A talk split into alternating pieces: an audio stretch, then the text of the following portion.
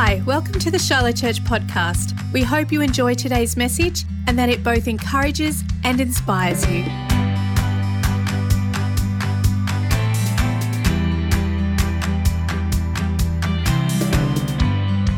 Good morning. How are we? Come on. We had the best worship. And how good was Allah? Oh, it was a little better than that. How are we? Okay, three people caught that. That's okay. We're warming up. You still got 45 minutes of me. Uh, before I say absolutely anything, I would love to thank uh, Pastor Phil and Pastor Krista for the privilege to get up here. Uh, this is your pulpit, and I hope I do you proud. Uh, if I do say something wrong, he's the man. Don't contact me directly. It is his pulpit, not mine. Uh, so now the formalities out the way. My name's Jake, uh, or Jacob. Mama calls me son. And I'm going to talk to you very quickly on the waiting period. So if you're taking notes or you just love mental notes, the title of my sermon is While You Wait. Uh, and disclaimer straight out here we as believers, we pray for things in our lives. Yep. Simple. God is a good God that comes through. Yep. Sometimes there's a delay. Sometimes we're praying for breakthrough. Sometimes we're praying for blessing. Sometimes we're praying for something. And while we're praying, He doesn't come through instantly. And we're left with this awkward period I'm calling the waiting period. So, this morning, very quickly, I'm going to give you three encouragements while you're in your waiting period. Let's pray. Lord, thank you that you're good. Thank you that we get to chance to come together. Help me, help them, help us. Amen. So, straight into it. Exodus 32 1. Bit of backstory before I say it. Moses has just delivered the Israelites out of Egypt. And what a miracle that was, I'm sure they were very relieved. If you haven't read the book yet, do it. It's amazing. So now they're wandering in the desert trying to find the promised land, and they're sick of waiting. So they complain. They say, God, you didn't give us any food. I'm starving. Like, we're out here, we're in a desert, we've got nothing. So, supernaturally, He gives them food. He gives them manna from the sky. Amazing. They feed it and go, Thank you, Lord. They continue on their path. They're sick of walking and they complain again. Lord, you gave us food, but you didn't give us any water. So, Moses, he, uh, he strikes a rock with his staff. He gets water for the people, and now they're, they're not thirsty. Another supernatural miracle. Thank you, God. They're wandering again, still in the desert. They come to the bottom of Mount Sinai, and uh, their leader goes up to consult Jesus, consults God a couple of times. The third time, he goes up and he stays there for a bit. He's chatting to God for a bit, and once again, the Israelites are caught waiting, and they're kind of sick of it. So they chat to their little 2IC, and they say, What are you doing? Our leader's disappeared. Give us a God that can actually lead us. And when you think about it, he just did amazing things. He just saved them three times. But in the space of a very short period, it says, Give us a God that can lead us. It says, When the people say how long it was taking Moses to come back down to the mountain, they gathered around Aaron. Come on, they said, make us gods who can lead us. We don't know what happened to this fellow Moses who brought us out of Egypt. Which is kind of a, a slap in the face when you think about it. When we read it, God was just faithful three times. He just came through. And now they forgot it. And they're like, can't do it. But when I think of my own life, I'm, I'm a little bit like, I don't know you guys, but I'm a little bit like that sometimes. I forget God came through. And when I'm waiting, I'm thinking, God, I'm praying, and your Bible says something, and you're not doing it, and I get disheartened. But my first point for us is that God is always good. See, when you look at the story, they were so consumed by their waiting and they were so consumed by their circumstances, they totally forgot the fact that God actually came through. So, if you guys don't know already, I'm a school chaplain. Uh, I'm two terms into it and I absolutely love it. Uh, but my process to get there was a prime example of a waiting period. You see, by the time I got qualified to actually go into a school and chaplain people and actually start, there was 12 months of waiting and all very, very random things. For some reason, uh, the college couldn't give me my certificate because there were admin errors. And I had my interviews and I was on the books as a chaplain, but I couldn't get in because I was missing this piece of paper. And I provided three other substitutes to say that I'm here and I've done it, but I just couldn't do it. Six months, I got the piece of paper and I go for three interviews. And uh, the manager at the time said, We did a little profile of your personality. And what we do is we give you interviews based on schools that are compatible. We think your personality will be perfect for hitting the young people in these schools. So they're like, it's guaranteed. It's a walk in the park. You're going to nail it. It's going to be great. First interview, go in. I thought I did great. I walked out going, oh, God's good. So good. Two weeks later, I get a call. Hey, we didn't pick you. I mean, we didn't pick anyone. We're going to reapply for people, but you're just not really what I'm after. I was like, okay, okay, cool, cool. So for the second school, went in, it was a primary school, and I was like, yeah, I'm good. I've got the piece of paper and everything. I'm really great. And they said, oh, nah, you just, we want someone that's a little bit, no, younger, older. I don't know. They didn't say. But They said, we want someone else. I thought, man, these were supposed to be guaranteed. They even found my personality match. Like it was good. Nah, not happening. And then the third school, I lined up for the interview. I didn't even get to the school. A couple of days beforehand, I got a call.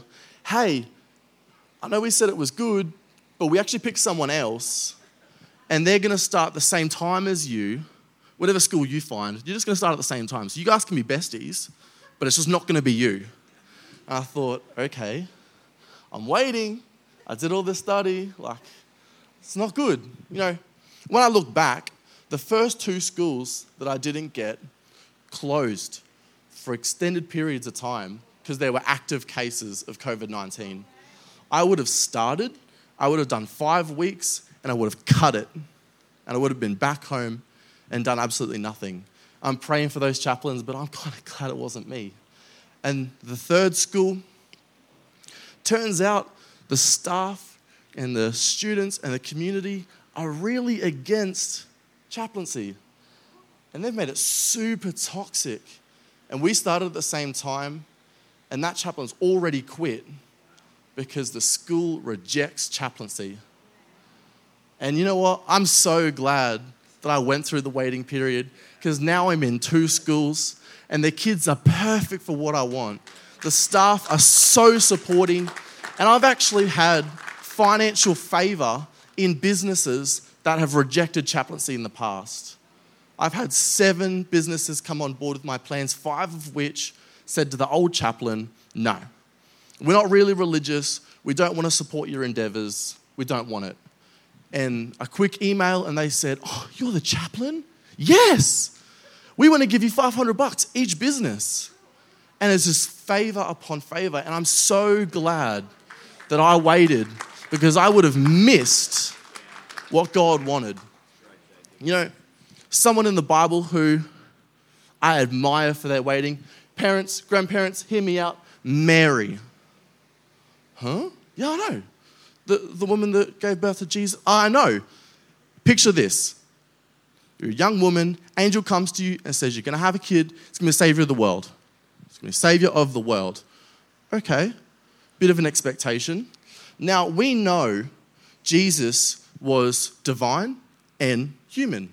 He was 100% God, he was 100% human. So, in his humanity, when he was a baby, parents, he was screaming. He didn't sleep through the night. He wouldn't feed. He had to change nappies every two minutes. Babies are hard. A toddler, he was running around. He didn't want to get changed. He's kicking toads or something. He was a kid. And parents, I don't know, I haven't had one, but it would be, it would be a little stressful, right? You would think raising a child would be stressful. Now you've got the expectation that he's going to save the world. When he's sitting there, like eating after kangaroos and kicking his toes on rocks, you're thinking, this kid is going to save the world? It's a baby. And then on top of that, while you're trying to raise the Savior of the world, you have kings and armies pulling you out of your home. Just like Allah said, trying to get the blood of your child. That would be stressful, to say the absolute least. You know, she was human. At some point, I think Mary would have said, I can't do this. I can't. I'm trying to raise a kid that's going to save the world. I can't even get there because there's swords at our back door. I can't do this. But you know, I'm so glad that she hung in there. I'm so glad that while she waited for the king to come, she stuck it out. Because it's because she waited and because she stayed faithful that Jesus grew up, did his ministry, died on the cross. That, come on, church, I'm to be saved from sin and condemnation because what Jesus did for us. How good is that? Come on, church. I'm so glad that she waited. You see, all that I'm doing, all that we have to do, all that the Israelites had to do is just look back. He's been faithful before, God's been good before. And we can declare that He's going to be faithful again and He's going to be good again. He's the same yesterday, today, and forever. He is the Alpha and the Omega. He is the beginning and the end. He is Jehovah Jireh. If He was good before, He's going to be good now. And I guarantee for years to come, He's going to be good again. So I'm not sure what you're waiting for. I'm not sure what you're praying for. But can I encourage you, if you are waiting, He's been good. He's going to be good. And we can declare in the future, He is a good God. Oh, you believe that? Give him a shout of praise. He is a good God. Thank you, Lord, for being a good God. He's done it, He's going to do it, and He will do it. He's always good. Point two everybody waits. We all pray.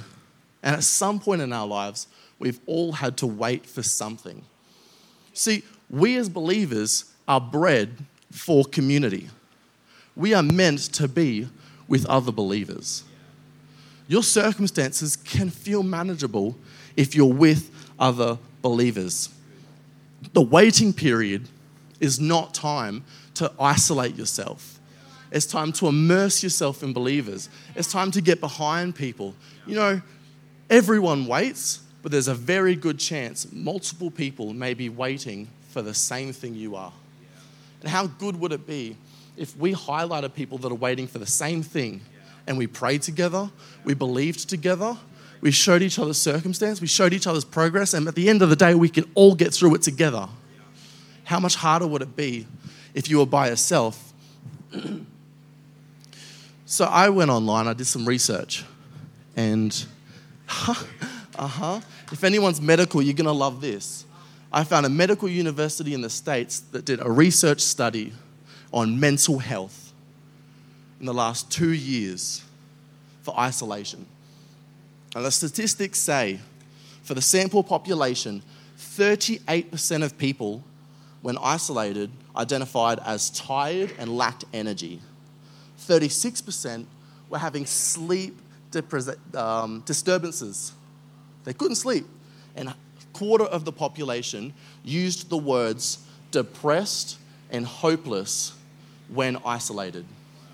Now, premise I'm 23. My political and professional advice, if it was a copy stamp, I haven't even got my first coffee yet.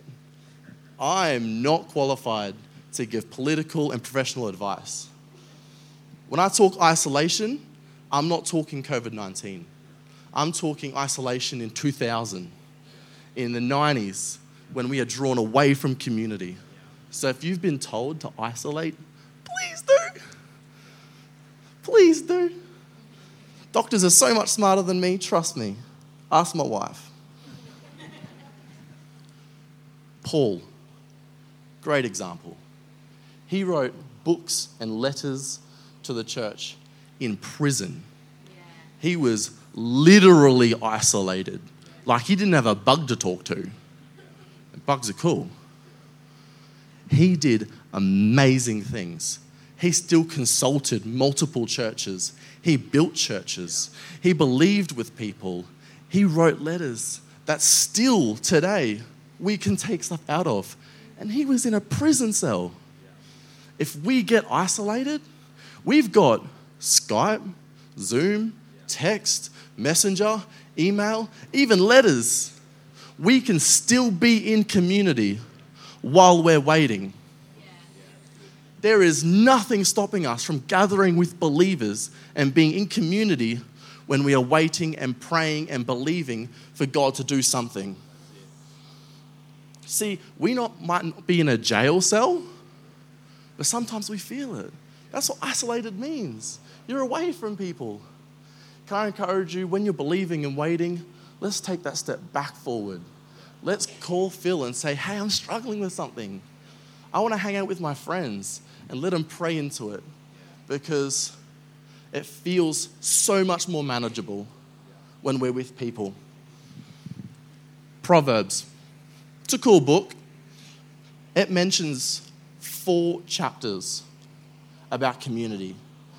I think Solomon, whenever he wrote it, he had an idea that we wanted to catch. Super quick, in chapter 11, when there is no guidance, a person falls, but in abundance of counselors, there is safety. The next chapter over, the way of a fool is right in his own eyes, but a wise man listens to advice. Three chapters straight after that, without counsel, plans fail, but with many advisors, they succeed. A couple after that, listen to advice and accept instruction that you may gain wisdom in the future. Many are the plans of the mind of the man, but as the purpose of the Lord that will stand. I think we're trying to get something, we're trying to get a point across. We're not supposed to be alone.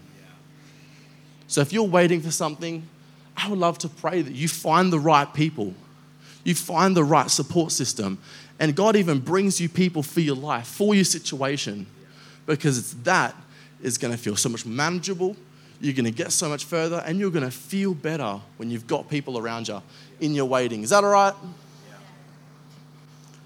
Point three nothing else will do. See, when you're waiting, when you're waiting for God to come through, nothing is second. There is nothing that is substitute from hearing from God. Yeah. Nothing else will do. It's just like a song, hey, Nothing else to do. I just want you. Kim, we should write that. That's cool. See, I'm a graph person. So if you were to look at it in a linear graph, our life is a line. We know that God knows what's going to come ahead. He knows what we're going to go through. He knows the circumstances. He knows the pain. He knows what's going on. But has anyone thought to think that God knows the breakthroughs that are coming? He knows what we're going to go through. He knows the victories we're going to have. He knows for a fact the breakthroughs that we're going to have. And if he was to look at this line, we might be here, we've got breakthrough, breakthrough, breakthrough, breakthrough. That's a victory. That's financial. That's a burden gone. And he's sitting there going, It's right there. You just got to wait it out. You just got to believe for it. He's already preloaded our breakthroughs. We just got to believe for it and sit on it and pray for it and go for it because it's already there. If we know He's already good and we've got people around us, it's going to happen. We just got to believe for it. He's preloaded our breakthroughs. It could be anything financial breakthrough, He's done it. Health breakthrough, He's done it. He's always good. Family situations, He's done it. It's always good. See, some classic examples in the Bible. We're talking about the leper that touched Jesus' robe. How about we talk about Shadrach, Meshach, and Abednego when they jump in the furnace? We're talk about the group of friends that carried their crippled friend down from the roof. The only thing they have in common is that they knew the one thing that could save them, and that was a touch of Jesus. Nothing else will do. They just wanted Jesus. Can you imagine that leper trying to get through the crowd, trying not to get stampled on, just to maybe reach the hem of his cloth? Ridiculous. Not when you know that Jesus will do. He's what you want, and nothing else substitutes it. Can you imagine logistically carrying a paralyzed friend up onto the roof, lowering him down in the middle of the room and precisely dropping him exactly where Jesus can see, there would have been crowds. Do you think they were architects? I don't know. But they knew above all things else that Jesus was what they needed. Nothing else will do. Do you reckon Shadrach, Meshach, and Abednego, they were scared? It was hot. Oh, we live in Queensland. It's already hot. They went in a furnace. I don't know if y'all be here for summer, but it's hot. I get sunburnt just driving. They were going to burn to a crisp. And the king said, Yo, if you just said your God's not God, you're free. I'll, you know, buy you beer or something. Just chill out. And they said, Nah, nothing else will do. Nothing else will do. I'm believing for breakthrough. I want to see something change. Nothing, no false God, no fire will stand in the way. Nothing else will do. They just wanted Jesus. I don't know what you're going through. You don't know what I'm going through. But we all have one thing in common, and that's Jesus is the solution. And while He's preloaded all our breakthroughs, and while we've got people around us, we can't settle for anything else. We cannot settle for anything else. Imagine in my chaplaincy example, if I just said to myself, three interviews, strike one, two, three, you're out. I've got a job at Woolies. I'll just go back to being manager. It's cool, pays the bills. It's all right. It would have been an honest living, and I love Woolies, but I would not have met all these kids that I'm touching. I wouldn't have all this money raised for a community, and I wouldn't see people healed of identity issues that they're facing. I wouldn't have the chance to sit with people that don't have friends. I wouldn't have the chance to do all these amazing things I get to do. I'm so glad I didn't settle for anything else. And I'm believing that we don't settle for anything else either. Well, as we recap, God's always good. He's always good. He's been good, He is good, and He's gonna be good. Two, community. Get yourself around some people. Jesus had 12 friends all the time. I haven't got 12 friends, but it's an example. And three, nothing else will do. Is that all right? I'd love to pray. Lord, thank you. Thank you for our waiting period. Thank you for the breakthrough that we're going to have. We declare that you are good. You've always been good. You are good. And you always will be good. You are a good God. Lord, I pray for community. I pray for the people that interact with us while we're waiting. I pray that you give us the right people for the right time with the right counsel. I pray that you weed out the people we don't need to hear. And Lord, I declare nothing else will do. While we may be distracted either side, anchor our thoughts, anchor our vision. We just want you, Jesus. We just want you, Jesus. We just want you, Jesus. Nothing else will do. We just want you, Jesus. Amen. Thank you for joining our podcast. We hope you were blessed by today's message.